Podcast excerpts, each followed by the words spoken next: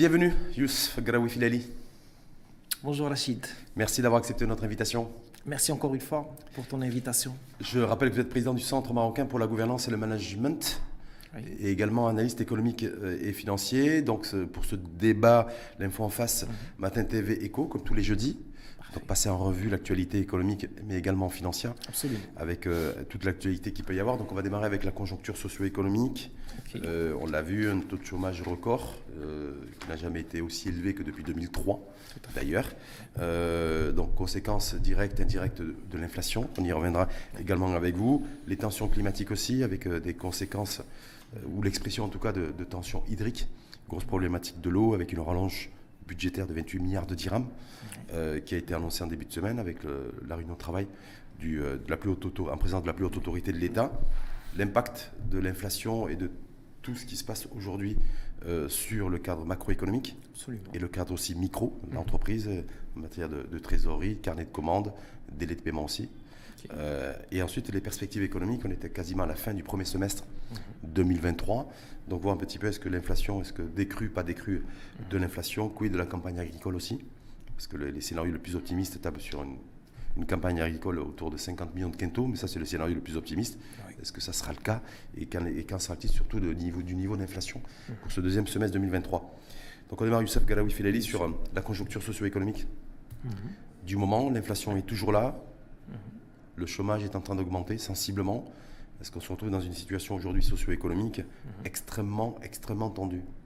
Donc la conjoncture, sincèrement, est une conjoncture euh, très spéciale.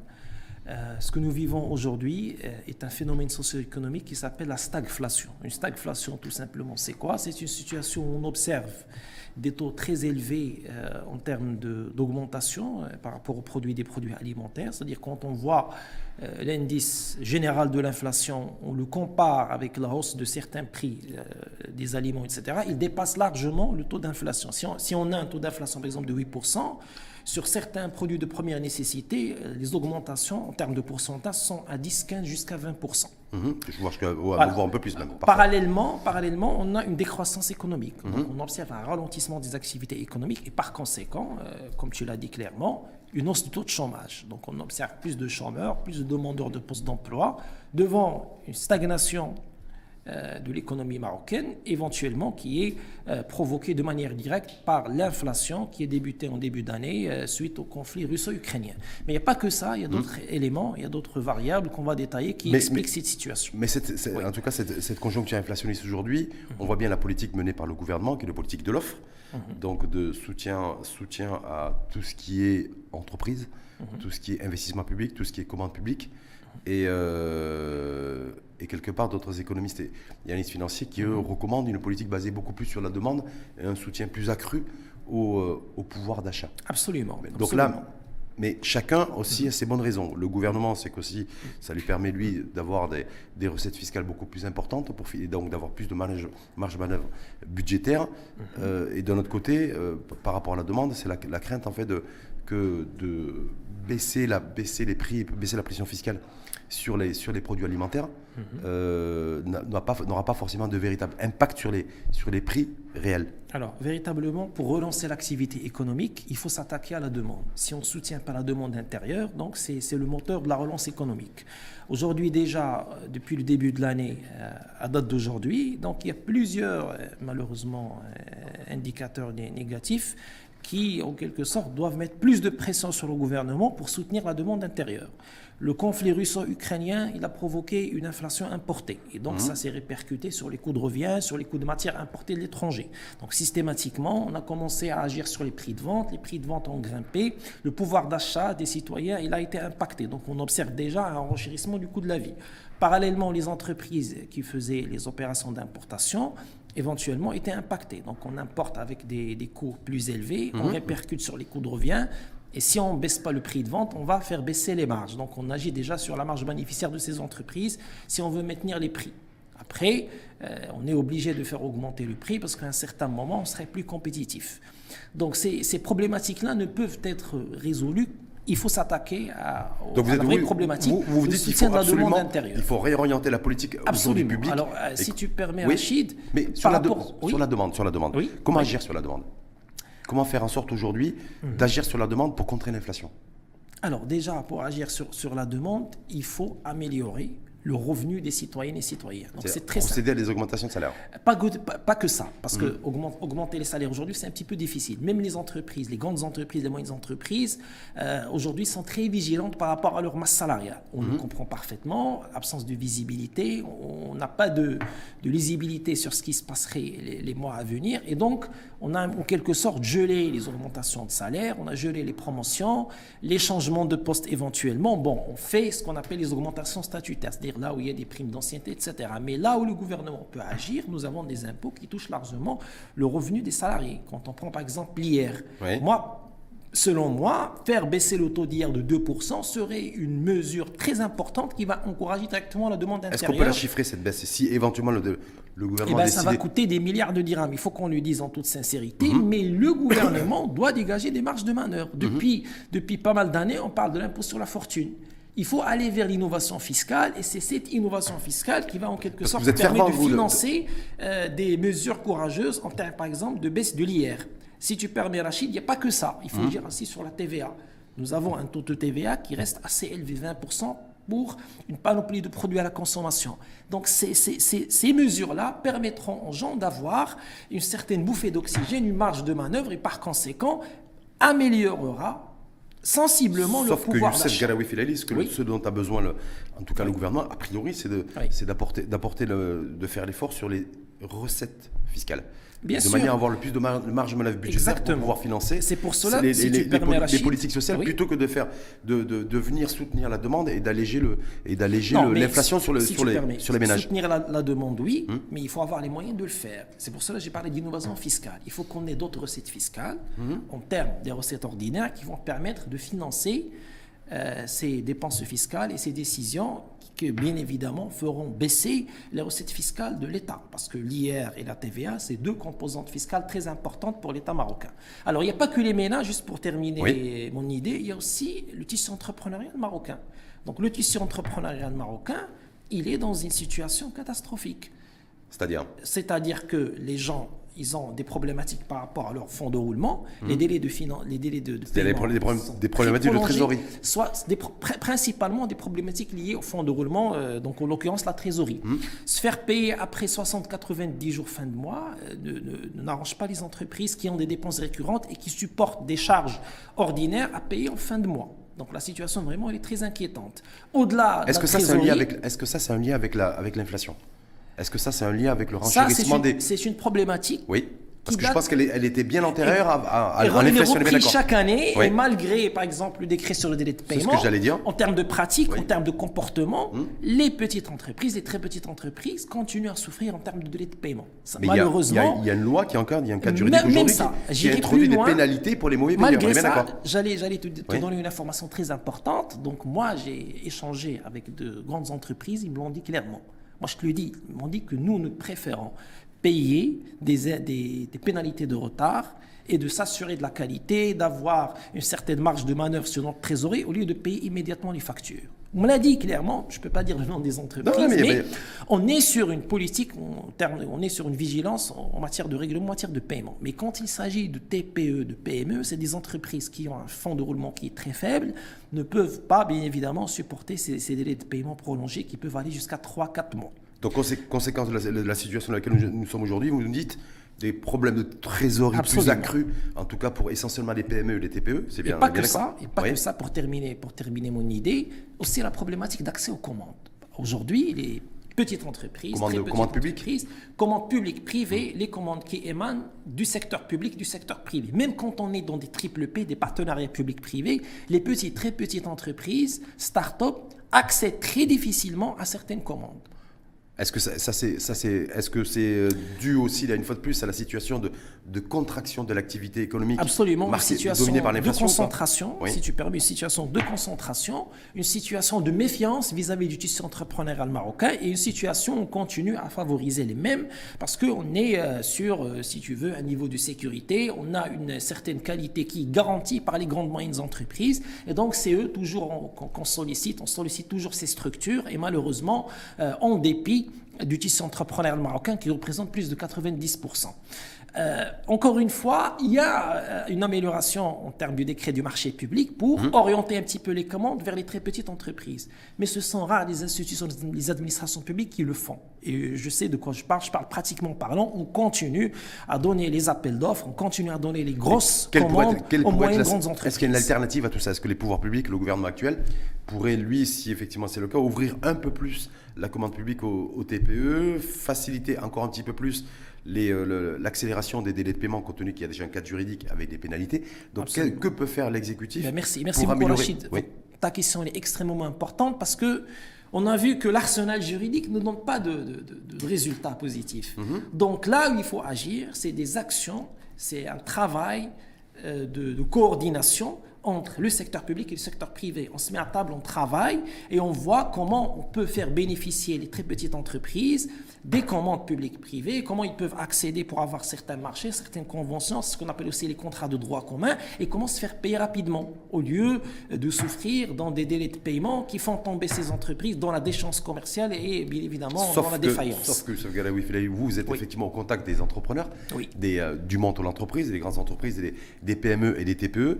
Euh, moi, je, suis aussi, j'ai aussi quelques connexions et, des échanges aussi un petit peu avec eux, sauf que dans une conjoncture inflationniste, euh, vous avez dit il y a un choix qui est fait par sécurité de la part des donneurs d'ordre à l'égard des, grandes entreprises, c'est que les, grandes entreprises, elles, ont du mal à faire face au renchérissement des, intrants, des matières premières transformées ou semi-transformées. Et euh, du coup, les PME, les TPE, ils, ils n'y arrivent pas. Ils n'ont pas un modèle économique qui leur permet, elles, de pouvoir répondre à des appels d'offres et d'être surtout compétitifs en matière de, matière de prix. Non, mais tout, Donc, vous voyez ce que je veux dire? On est dans une conjoncture aussi qui favorise mécaniquement les, les, entreprises Alors, plus euh, structurées. dans toute objectivité, certaines commandes peuvent être assurées mhm. parfaitement par mmh. le tissu entrepreneurial marocain. C'est vrai quand il s'agit de très grosses commandes, là où il y a un enjeu financier très important. Mhm. Déjà, ce n'est pas de la capacité de la TPE, de la PME, mhm. bien évidemment, ni de soumissionner à ce genre d'appel d'offres, ni d'être titulaire de ce genre de marché. On comprend que pour certains marchés, c'est il faut solliciter les grandes moyennes entreprises. Même dans l'arsenal juridique, on parle de marché négocié, marché de gré à gré. Donc on mhm. s'adresse euh, directement aux grandes moyennes entreprises. Mais pour les, les commandes ordinaires, pour certains marchés, je pense qu'il faut qu'il y ait plus d'ouverture, il faut qu'on fasse plus confiance au tissu entrepreneurial marocain parce que les TPE et les PME peuvent faire, peuvent, faire affaire. Sauf que, sauf que dans une conjoncture inflationniste, une fois de plus, la préférence nationale, parce que c'est ça en fait que vous appelez préférence nationale et préférence aussi aux, tailles d'entreprise, hein, les ETI, les entreprises de taille intermédiaire, mhm.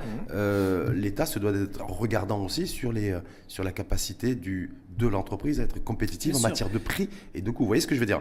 C'est pas parce que c'est une TPE, c'est pas parce que c'est une PME et qu'elle est marocaine que du coup on doit aussi lui attribuer aveuglement aussi le marché. On est bien d'accord? Ah, tout à fait. donc, euh, absolument. il faut qu'il y, y ait un équilibre. L'équilibre, il est très important, mais il faut qu'il y ait plus d'ouverture parce que les TPE, les PME marocaines euh, passent d'une situation très délicate des délais de paiement qui sont prolongés, euh, un fonds de roulement pratiquement qui est très faible, et euh, pas de carnet de commandes, pas d'activité économique, pas de production, un cycle d'exploitation qui est pratiquement gelé et par conséquent, donc ces entreprises malheureusement se vont devant, sont devant la porte de la défaillance. Est-ce que sur la question du financement, euh, Youssef Galawi Filali, à savoir qu'il y a une remontée des, des taux, euh, du taux monétaire, du taux directeur en tout cas, il y en a eu trois en, en, cinq mois. Est-ce que là aussi, euh, est-ce que le, le recours au crédit pour la PME, pour la TPE, il y a un renchérissement qui est qui est effectif ou pas, ou pas encore. Alors selon moi, comme j'échange au continu avec plusieurs entrepreneurs porteurs de projets, pour les gens qui ont besoin de financement, croyez-moi, ils me l'ont dit clairement même si le taux d'intérêt augmenteront encore, ils iront prendre, chercher les financements. Ils vont, ils vont partir prendre les crédits. Parce que, in fine, on a besoin de financement, surtout si on, si on veut investir dans le cycle d'investissement. Donc, on va se faire endetter, même si le taux d'intérêt augmentera. Donc, in fine, ces décisions prises d'augmentation des taux ne vont pas impacter l'inflation parce que les gens continuent à consommer, surtout là où on est obligé de le faire. Alors, maintenant, par rapport aux produits de financement en vigueur, tel il est pratiquement gelé. Euh, plusieurs agences bancaires ne donnent plus le programme Telaka. Quand on voit le programme Força, euh, l'enveloppe budgétaire il est très faible, 100 milliards aujourd'hui avec les, effets d'inflation, avec les coûts de matières premières qui sont devenus très élevés. Ça ne suffira pas de lancer un projet pour une TPE ou une PME. Euh, encore faut-il suivre une procédure, se faire incuber, suivre une formation, passer devant une commission? Moi, des, des auto-entrepreneurs, des porteurs de projets, ils m'ont dit qu'ils ont mis 7 mois, 8 mois pour être acceptés, d'autres ils attendent toujours. Donc l'entreprise marocaine ne peut pas attendre tous ces délais-là. Donc, on a véritablement besoin de produits très adaptés, des produits allégés, avec une enveloppe financière importante. Le programme Telaka, l'enveloppe financière euh, maximum était de 1 million 200, mais quand même, certaines PME, ils ont pu bénéficier. Mais malheureusement, euh, on en a, on en a déjà parlé, depuis le Covid, euh, le programme Telaka, il est rentré en quelque sorte dans une phase de veilleuse, malheureusement. Avec un, taux, un taux directeur à l'époque qui était de 1,5%. Donc, et là, vous dites que voilà, aujourd'hui, ce, programme était en matière de financement et d'accompagnement financier, il est gelé. Absolument. Et en même temps, vous dites aussi que le financement, alors ça c'est assez peut-être antinomique, et en même temps, le financement, même s'il y a une remontée des taux euh, directeurs et un renchérissement du crédit entreprise, industrie, en tout cas dédié à la PME et TPE, ça, ne pose pas de problème. Les gens, les, gens, quand ils ont besoin de financement, ils partent vers les crédits comme on l'a dit clairement. Bon, maintenant, il y a un autre produit qui est le Daman euh, Express. Donc, le Daman Express, il est toujours là, hmm. mais euh, il y a un certain nombre de conditions qu'il va falloir remplir. Et quand on veut des crédits d'investissement importants, on sort du lot du Daman Express. Donc, on est sur des financements, si on veut financer un investissement, acquisition de bâtiments, par exemple des camions, des du matériel de transport qu'ils utilisent dans la production.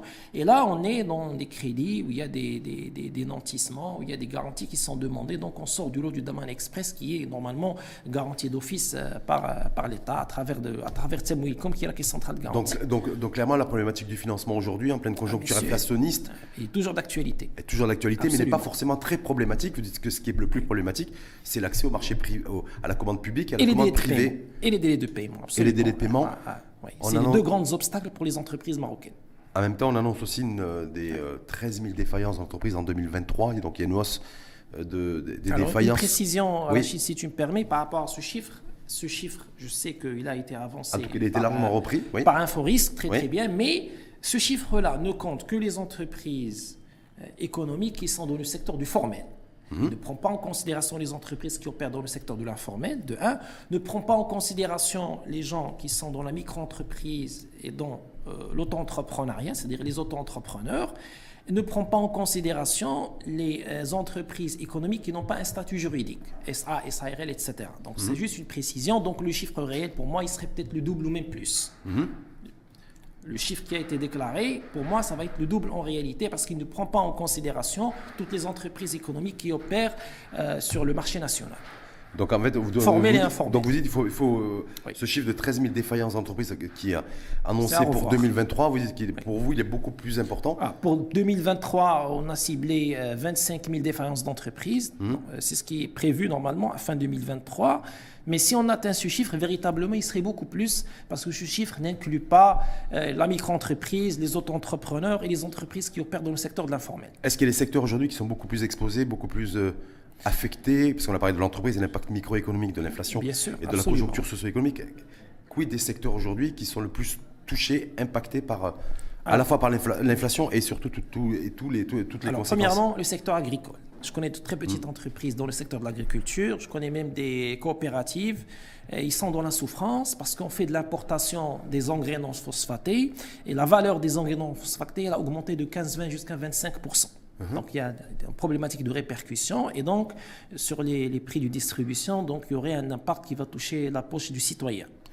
Euh, deuxième deuxième élément, problématique de l'eau. Oui, on va y revenir d'ailleurs Mais quand on, essentiellement le secteur, un des secteurs les plus touchés, c'est le secteur dit agricole, vous dites Absolument. essentiellement ceux qui importent des semences ou des, des engrais azotés. dans la production. Tout à fait. Où il y a eu, mais je crois savoir que le, le, gouvernement a pris la décision il y a à peu près deux semaines, euh, deux semaines et demie, de geler, de suspendre les droits TVA et droits de douane à l'importation pour les semences et pour les engrais azotés. Donc est-ce que c'est pas une bouffée d'oxygène aussi? Une bouffée d'oxygène, mais on, verra ce qui va se passer les semaines à venir. Parce que les, les, productions qui ont été effectuées jusque-là, tout ce qui a été écoulé sur le marché, ça a été écoulé avec des coûts de revient qui sont très élevés. Donc tout ce qui circule sur le marché là, c'est des prix de vente malheureusement qui ont été augmentés et qui ont subi les répercussions des coûts.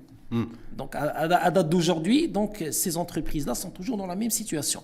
Maintenant, c'est vrai, pour les approvisionnements futurs, nous espérons que cette mesure, bien évidemment, euh, apportera une marge de manœuvre à ces entreprises qui opèrent dans le secteur de l'agriculture. Mais de l'agriculture parce qu'il y, a ceux qui produisent, on est bien d'accord, les agriculteurs, absolument, et ceux qui commercialisent, c'est-à-dire les distributeurs. Alors là, c'est un autre problème parce que le commerce de détail ou le commerce des aliments, c'est une autre problématique. Mhm. Moi, je le dis clairement à un ministre dans ce gouvernement-là, la problématique, ce n'est pas qu'une problématique euh, d'inflation importée et de répercussions sur les coûts, c'est aussi une problématique de revente, de spéculation, une problématique d'éthique. Et certains spéculateurs ou vendeurs sont en train de gonfler et de faire doubler leur marge bénéficiaire. Donc ils profitent de cette situation de crise pour s'enrichir. Il faut qu'on dise les choses telles qu'elles sont. Maintenant, les mesures euh, du gouvernement qui ont été entreprises dans ce sens-là étaient insuffisantes. Hmm. Les descentes pour faire un contrôle au niveau du commerce Mais qu'est-ce qui peut, être le plus C'est effectivement le gouvernement J'y arriverai à ça, si tu permets à la Chine de compléter l'idée. De un, les contrôles qui ont été effectués, c'est des contrôles a posteriori, c'est des contrôles au bout de la chaîne, donc il n'y aurait pas véritablement un impact, de un. De deux, euh, la problématique du transport. Mhm. J'ai côtoyé des, chauffeurs de taxi, ils n'ont pas reçu d'aide. Donc les aides ont été octroyées aux propriétaires des agréments. Mhm. Donc ces deux mesures qui n'ont pas été ciblées et par conséquent étaient inefficaces. Donc il faut s'attaquer à la source.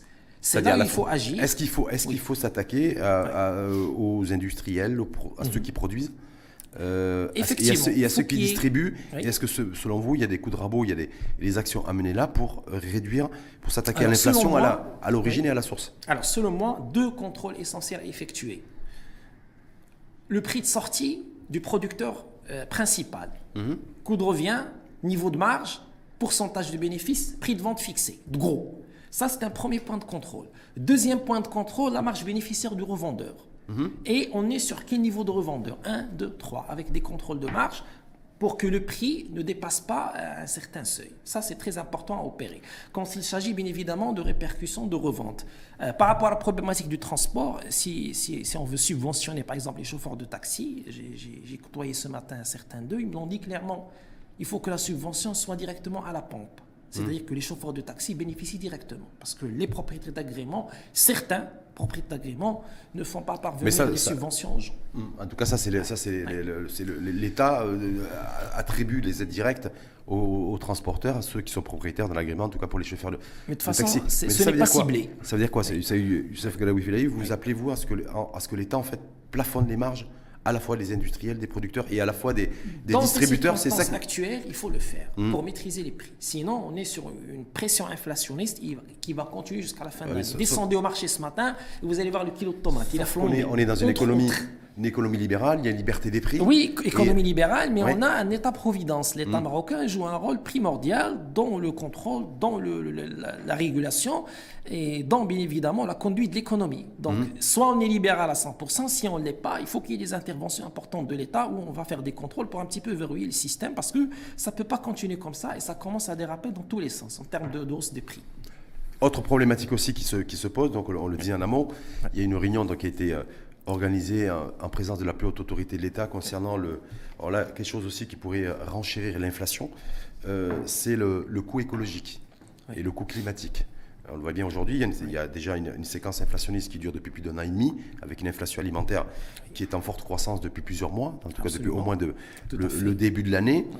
Et on voit bien que la, la, dire, la dimension climat et, euh, l'absence de pluie euh, est centrale aussi dans l'inflation euh, alimentaire. Absolument. Quand, on voit, quand on voit la composante de notre économie, l'économie mmh. marocaine est toujours basée sur le PIB agricole. Mmh. Ces dernières années, on observe un recul des précipitations suite au dérèglement climatique avec des effets de serre qui sont devenus très importants, surtout au niveau des métropoles, quand, quand on voit par exemple ici Casa, Tanger, etc. Et donc l'impact, il est direct sur l'agriculture sur la production agricole. Donc on peut faire 75 millions de quintaux si on a une très bonne pluviométrie et on garantit 3-4% de taux de croissance. S'il n'y a pas de pluviométrie, on descend à 35-40 millions de quintaux et donc on est sur 1,5 de croissance. Donc la structure de l'économie marocaine, elle est vraiment à revoir. Il y a des actions très importantes qui sont menées aujourd'hui en termes d'industrialisation, quand on voit l'industrie automobile, l'aéronautique, etc. Mais il faut que l'industrie marocaine du PIB non agricole, c'est lui qui doit porter l'économie marocaine. Et pour cela, il faut que l'État prenne sa responsabilité en termes d'investissement Ça, c'est ce, qui était- productif. ça, c'est ce qui avait été prévu. Ça, fait, ça figure dans les recommandations du nouveau modèle de développement. Sauf que là, il y a l'inflation. Oui. Une inflation qui est structurelle aujourd'hui. Alors, juste un mot par rapport au modèle de développement. Oui. Si tu permets, Rachid, plus personne n'en parle plus. Mais est-ce que ça a du sens d'en parler aujourd'hui? Est-ce que, ça, Ouais. est-ce que ça a du sens, vous qui prenez la... C'est intéressant, Bien ce sûr. que là vous filez. Est-ce que ça a Oui. du sens d'en parler aujourd'hui dans le sens où le, où la- où la- où le monde dans lequel nous sommes aujourd'hui est ça différent, est différent de celui qu'il y avait, qui prévalait en Alors- 2017-2018 Alors, pour vous dire, Oui. Mhm. le projet de modèle de développement est un projet, pour moi, qui est fiable. J'avais contribué à ce projet, Mhm. j'ai lu le document. C'est un projet qui est très fiable et qui règle plusieurs problématiques, Mhm. notamment le développement durable, la problématique de l'eau, le dérèglement climatique, le soutien au tissu entrepreneurial marocain, le chômage des jeunes. C'est des problématiques qui ont été traitées au niveau du, du Cette modèle transition écologique, on l'a vu avec, celle avec la- une rallonge de 28 milliards de dirhams qui a été attribuée, euh, enfin qui a été demandée, en tout cas ordonnée, euh, pour, euh, comme mesure d'urgence à activer concernant l'eau. Donc il y a plusieurs projets qui sont, Alors, qui sincèrement, sont, qui sont prévus. Donc ça veut dire que ça, c'est bien, ça c'est de l'argent, c'est de c'est de l'argent public. Oui, mais c'est qui pas provient suffisant. de la- de- qui Nous provient de- avons- de nous nos avons imp- vécu plusieurs expériences où on a annoncé des enveloppes budgétaires importantes, conséquentes de milliards de dirhams, mais en termes de suivi, en termes de réalisation, ça ne suivait pas. Donc pour moi, sincèrement, une enveloppe ne veut rien dire. Le plus important, c'est les actions à entreprendre et l'impact sur le citoyen, sur l'entreprise marocaine. Tant qu'il n'y a pas cet impact qui est senti, on va mettre des enveloppes, on va mettre des budgets et sans évaluation, sans suivi, Là, il y a, des, il y a rater- des- on va rater encore le Il y a train. déjà des nouveaux barrages qui sont en construction. Il y a déjà des- la station de dessalement d'eau de mer, déjà. D'ailleurs, à Casablanca aussi, où il est- les travaux ont été initiés. Il y a déjà une station de de dessalement d'eau de mer à Gadir, une qui est qui, euh, également qui est prévue à Dakhla. Donc, je veux dire, les, les- les engagements financiers. Très bien. Donc on de est sur des investissements, encore une fois, en infrastructure, mais on n'est pas sur de l'investissement productif. Parce Mmh. que faire une, une- une station de dessalement de l'eau de mer, c'est très important. Mmh. Mais le plus important, c'est l'exploitation, l'utilisation des eaux. Est-ce que Mmh. ça va servir les petits agriculteurs? Est-ce qu'on va orienter, en quelque sorte, obliger les grands agriculteurs à produire les produits et légumes de première nécessité qui sont très demandés par le marché marocain? Ou encore une fois, on va tomber dans le gaspillage des eaux. On va consommer des eaux pour produire des avocats et des fruits qui, sont, qui consomment beaucoup euh, en termes de ressources hydriques et euh, qui fera l'objet par la suite d'exportation. Bah, ce sont ça les vraies problématiques. Vous Et vous je dites, il ne faut, pas, se- faut pas se cantonner à se dire, voilà, Exactement. Construire, construire des nouveaux C'est barrages. les actions qui Ok, comptent le c'est bien, mais c'est c'est ce, c'est qui va être fait. Par contre, ce qu'on sait déjà, ça c'est le modèle économique, c'est que l'eau euh, qui proviendra des stations de dessalement d'eau de mer coûtera plus cher. euh, que l'eau de surface aujourd'hui, donc Ah, avec, un, avec mètre cube qui sera, Absolument. qui sera chiffré. Mais ça veut dire quoi? Ça veut dire aussi que nécessairement les produits qui seront à la consommation et qui seront basés sur l'utilisation Même le de mètre cube à consommer, il va augmenter, ce qui est Hmm. tout à fait normal. Parce que le coût de production du mètre cube qui provient du dessalement de l'eau de mer, ce n'est pas celui qui provient, par exemple, des puits ou des barrages. Donc ça veut dire quoi? Ça veut dire que concrètement, l'inflation restera à des niveaux élevés. Absolument. C'est-à-dire qu'on n'aura plus jamais un kilo, le, le kilo tomate à 3 dirhams ou 2 dirhams 50. Est-ce que c'est ça, c'est le discours de vérité? Aujourd'hui qu'il faut avoir Parce que la réalité La et la réalité responsabilité, est ce c'est de dire aujourd'hui que, le, que le coût écologique ben, ça va être, sera, va, impactera le coût de la vie. Bien sûr, en toute sincérité, moi en tant qu'analyste euh, économique, je suis très réaliste. Donc je sais que la production qui va se baser sur les eaux de dessalement d'eau de mer sera très coûteuse. Donc s'il n'y aurait pas de subventions directes de l'État, encore une fois, et ça va alourdir encore une fois de l'endettement public, on va subventionner euh, l'eau au mètre cube. On va par exemple la région de Mnimilal, il y a une- véritable problématique d'eau. Oui, Donc, ce que si nous on disait le président de la Chambre d'agriculture, là, Absolument, si on là, va utiliser l'eau de dessalement de l'eau de mer qui coûte plus cher, on ne peut pas le vendre à son coût à- à la- aux citoyennes et citoyens. ça, va être, ça va être quoi la solution et l'enjeu La solution et l'enjeu, c'est que l'État, encore une fois, il va subventionner la consommation au mètre cube qui sera orientée vers les habitants. Donc, il faut toujours voir le coût de production, l'impact sur le citoyen et qu'est-ce qu'on fera avec cette eau. L'exploitation hydrique aussi elle est extrêmement importante. En tout cas, on se dirige vers une transition écologique qui, aura, qui va nourrir et euh, qui va Et qui nourrir va tarder encore. qui va nourrir l'inflation, qui va nourrir l'inflation. Et qui va nourrir l'inflation. Absolument. ça veut dire que concrètement, qu'est-ce qu'il va falloir faire? Il va falloir, est-ce qu'il va falloir élargir massivement l'assiette fiscale, d'avoir plus de cotisants et de cotisations fiscales pour avoir plus de marge de manœuvre budgétaire, pour pouvoir aussi, vous le dites comme vous le dites, subventionner le mètre cube d'eau demain, à la fois pour l'agriculteur et à la fois pour l'industriel et également pour le ménage? Déjà, Rachid, un point très important, parce qu'il faut qu'on fasse attention. Quand on dit élargir l'assiette fiscale, la classe moyenne ne, peut plus supporter plus que ça. Déjà, on est sur 38% d'hier, des taux de TVA qui sont très élevés à la consommation, mhm. et aujourd'hui, on parle d'une classe en deçà de la moyenne. Mhm. Euh, bien avant cet effet inflationniste, on qualifiait globalement la classe moyenne de gens qui perçoivent un revenu entre 6 000 et 10 000 dirhams net le mois ces gens-là aujourd'hui... Revenu cumulé, c'est-à-dire le foyer fiscal, le foyer, fiscal Le foyer, 3-4 personnes, ils, ils, ont un revenu qui varie entre 6 000 et 10 000 dirhams net le mois. Euh, ces gens-là aujourd'hui, véritablement, est-ce qu'on peut les qualifier de classe moyenne? Ce qu'on appelle aujourd'hui une classe au-deçà de la moyenne. Encore pire, nous avons 3 millions de gens aujourd'hui qui sont dans une situation de vulnérabilité et de précarité. Ça veut dire que nous avons perdu malheureusement 7 ans d'efforts en termes de lutte contre la pauvreté. Donc une mhm. situation très inquiétante et je ne pense pas que l'État pourra mettre plus de pression fiscale sur les gens en termes d'hier, en termes de TVA. Ce qui est demandé aujourd'hui, ce qui est réclamé, c'est des, des baisses conséquentes pour un petit peu limiter la pression fiscale sur ces gens-là pour qu'ils puissent avoir une petite marge de manœuvre. Donc élargir, oui, mais il faut se diriger, juste pour compléter l'idée, il faut se diriger vers les grandes moyennes entreprises et les classes aisées. C'est-à-dire, il faut taxer les riches il faut, taxer, les entreprises riches et il faut euh, taxer sont les grandes entreprises. Je, rappelle que déjà la loi de finances les plus riches. La, loi de finances 2023 a déjà prévu un IS à 37% pour les entreprises qui dégagent un bénéfice supérieur à 100 millions d'irhams il y a un relèvement déjà de la, de la fiscalité, de la pression fiscale. Mais pour, par conséquent, pour les, entreprises qui, gagnent, qui, gagnent bien, qui gagnent bien leur vie, en tout cas, qui gagnent des sous. On est bien d'accord Oui, mais la même loi de finances, elle a fait baisser des entreprises qui paient plus d'impôts progressivement vers un taux de 20%. Et c'est un manque à gagner pour l'État. Hmm. Donc on est devant un paradoxe. Moi, je n'étais pas d'accord sur cette mesure. Je l'ai beaucoup critiqué. Et je pense que, malheureusement, il va faire baisser les recettes fiscales à terme. Hmm. En tout cas, les recettes fiscales sont en train d'augmenter aujourd'hui. On est sur un train de, de 30-40 millions de, dirhams de recettes fiscales supplémentaires, ce qui pourra permettre d'ailleurs de subventionner le, le mètre cube d'eau dans les prochains mois. on espère, mais de toute façon, il faut observer le comportement de recettes fiscales dans les années à venir quand, on, hmm. quand on est en train de baisser le taux progressif de l'IR vers 20% à certaines entreprises qui payaient beaucoup plus. Tant qu'on reste sur un niveau d'inflation élevé, les recettes fiscales augmentent. Donc, est-ce que. Donc, ah, bah, ça, c'est la réalité. Euh, ben, ils augmentent, oui, mais pas ben, au du citoyen de la petite entreprise. Oui, mais fasse attention. Ouais, mais ça veut dire que l'effort budgétaire consenti par l'État aussi sera plus conséquent. Sera beaucoup plus donc, conséquent. Donc, il faut, chercher de nouvelles sources de financement. C'est pour cela que j'ai parlé au début d'émission d'innovation fiscale. En tout cas, l'innovation de financement, c'est le, levier de l'endettement. Absolument. Vous avez vu l'État et le gouvernement a, fait, a eu recours à l'endettement. D'ailleurs, une lettre de tirage modulable auprès du FMI et une levée de de 25 milliards de dirhams sur les marchés internationaux. Donc on est... Juste par rapport à ce point, Rachid, une information très importante. J'avais participé à une émission en 2018 et c'était avec le représentant syndical d'une coopérative agricole très, très répandue. Et j'ai critiqué le monsieur en disant que la problématique ici au Maroc, c'est une problématique d'autofinancement. Quand on voit des produits de première nécessité, on fait des importations importantes comme le blé. Le blé, on l'apporte en euros. Mhm. Comment se fait-il qu'un pays euh, purement agricole comme le Maroc fait des importations de blé? Mais parce ça, ça pose problématique. parce qu'on ne produit pas suffisamment de blé la, la réponse du monsieur était que les grands pays font aussi de l'importation et ne, réalisent pas de l'autosatisfaction générale. Oui, mais pour des produits de première nécessité, le blé est très utilisé par les foyers, par les citoyennes et les citoyens, il faut qu'on ait de l'autosatisfaction. Tant qu'on n'a pas cette autosatisfaction, les importations sont très élevées, sont très importantes. Bien, mais oui, mais... Il y a perte de, de la devise et ça impacte le fameux déficit de la balance commerciale qui va creuser. Et donc, l'exposition au niveau des comptes extérieurs Absolument. La balance commerciale, elle est creusée.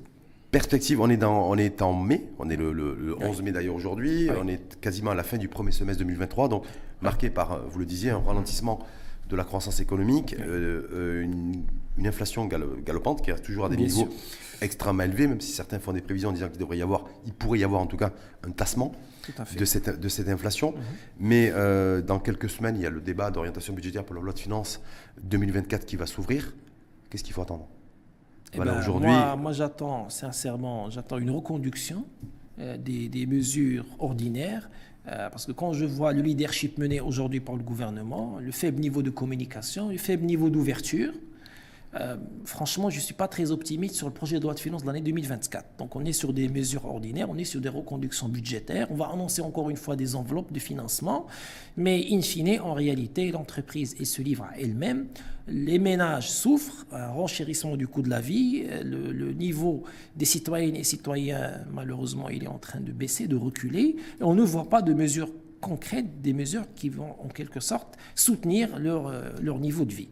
Donc franchement, la situation est un petit peu inquiétante parce que je pense que euh, le gouvernement n'est pas sur un degré, degré de conscientisation qui est très élevé. Donc on dit, on annonce des enveloppes, on dit qu'on est en train de mettre en place des mesures, mais véritablement sur le terrain, ce qui se passe euh, en termes de tissu entrepreneurial marocain vis-à-vis des, des citoyens et citoyennes, la situation est très alarmante. Euh, un petit exemple, aujourd'hui, euh, chaque année, chaque année universitaire, on a environ 250 000 nouveaux demandeurs d'emploi. En 4 ans, ça fait euh, un million de chômeurs. Un peu plus d'un million. Ouais. Voilà, alors l'économie marocaine, 1%, 1 de croissance, ça crée combien de postes? 20 000 postes au maximum 20 25 000. Alors aujourd'hui, un point de croissance, c'est à peu près 25 000 postes. Alors, on, on a véritablement une problématique parce qu'on a 250 000 qui sortent chaque année, on crée 25 000 postes d'emploi. Donc, c'est, je pense que c'est, les vrais problèmes sur lesquels le gouvernement il devrait répondre Et les alternatives le plus rapidement possible. C'est quoi les alternatives possibles aujourd'hui dans la conjoncture dans laquelle on est, où il n'y a aucune, aucune garantie sur, l'inflation, sur le comportement de l'inflation et la trajectoire qu'elle prendra? C'est vrai que pour être aussi euh, correct et, euh, et euh, très objectif, le gouvernement il tombe dans une situation très délicate. Les effets d'inflation, le conflit russo-ukrainien, les répercussions néfastes du Covid-19 sont toujours là, il faut qu'on le dise. On n'est pas encore sur de la relance économique. D'autres problématiques liées à la pénurie de l'eau, c'est vrai. Mais il faut qu'il y ait des mesures d'accompagnement concret de terrain qui vont en quelque sorte renforcer le sentiment de solidarité auprès des entrepreneurs, auprès des, ménages. Ce sentiment de méfiance, il est là. Les gens ne font plus confiance au gouvernement. C'est vrai qu'il y a une problématique de communication, une problématique de leadership, mais je pense qu'il faut qu'on change de mode de gouvernance. Parce que avec ce, rythme de gouvernance, avec ce rythme de mode de pilotage, les choses malheureusement n'avancent pas. Prévision pour vous en, termes de, de, niveau de croissance pour euh, pour les prochaines semaines et les prochains mois et pour cette année 2023 euh, euh, on, sort d'une année 2022 extrêmement difficile, 1,2 eh ben c'est sûr, point de croissance. On était à 32 millions de quintaux, 32, euh, 33 millions de quintaux en 2022. Absolument. là, on se dirigerait vers un niveau maximal, en tout cas pour les plus optimistes, mhm. autour de 45-50 millions de, de quintaux, ce qui voudrait dire, si tel est le cas, mhm. qu'on pourrait être sur un niveau de croissance à 2,4, 2, 2,5 pas plus, c'est un peu les prévisions d'ailleurs de la Banque centrale, oui. d'adapter Jouari. Comment voyez-vous un petit peu cette configuration de, en matière de croissance économique? Bon, moi, pour moi, le niveau de croissance serait aux alentours de 2% il ne va pas la, la dépasser euh, dans, dans, dans, le meilleur des cas, vu toutes les mesures qui sont entreprises actuellement, vu les analyses qui ont été faites éventuellement par le ACP, par Banque par d'autres organisations internationales. Mais si on veut projeter sur 2023, et c'est ce qui nous intéresse le plus, parce que cette année, il faut le dire, le mal est fait, 2023 peut être une, une, année plus meilleure s'il y a des mesures concrètes qui vont soutenir l'entrepreneuriat pour qu'il y ait une véritable relance économique. Parce que sans relance économique, on ne pourra pas avancer.